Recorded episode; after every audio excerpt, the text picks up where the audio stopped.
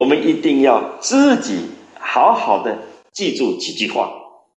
第一句话：年轻慎择师，你要选择好的老师。好的老师是难找的。我们现在出名的人叫做名师，太太多了。但是真正高明那个名师是很少的。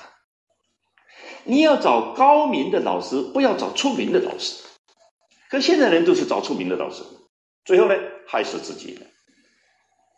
闲你就指，那是跟自己过不去。闲你要去突破吧，那突破你要找到正当的管道，所以要找合适的高明的老师，而不是出名的老师。第二个，你好不容易找到高明的老师，那你就要有敬意，你就要提出合适的问题。因为你一提问题，他就看不起你，他觉得你这个怎么回事？情连这个基础都没有。你提出问题，一连串的提问题，他就认为，那你不要请我当老师吗？你你去挑战我吗？你准备把我考倒吗？你给我难看吗？你这什么意思呢？那也完蛋了。所以，怎么样跟老师适当的互动，这是每个人都要花脑筋的，否则你是得不到效果。第三个，学一阵子要去用，你学不自用，那等于白学了。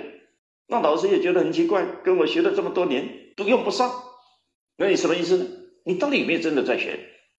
学以致用，你才会脱险，你才会出拳嘛。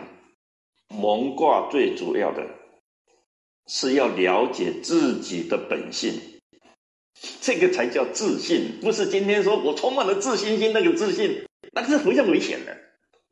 从蒙卦里面了解自己原来的本性，那才是你的智慧。了解本性，才知道你这辈子要走的路在哪里，方向正确不正确。启蒙的目的是要导正，所以教化之道才是我们要重视的。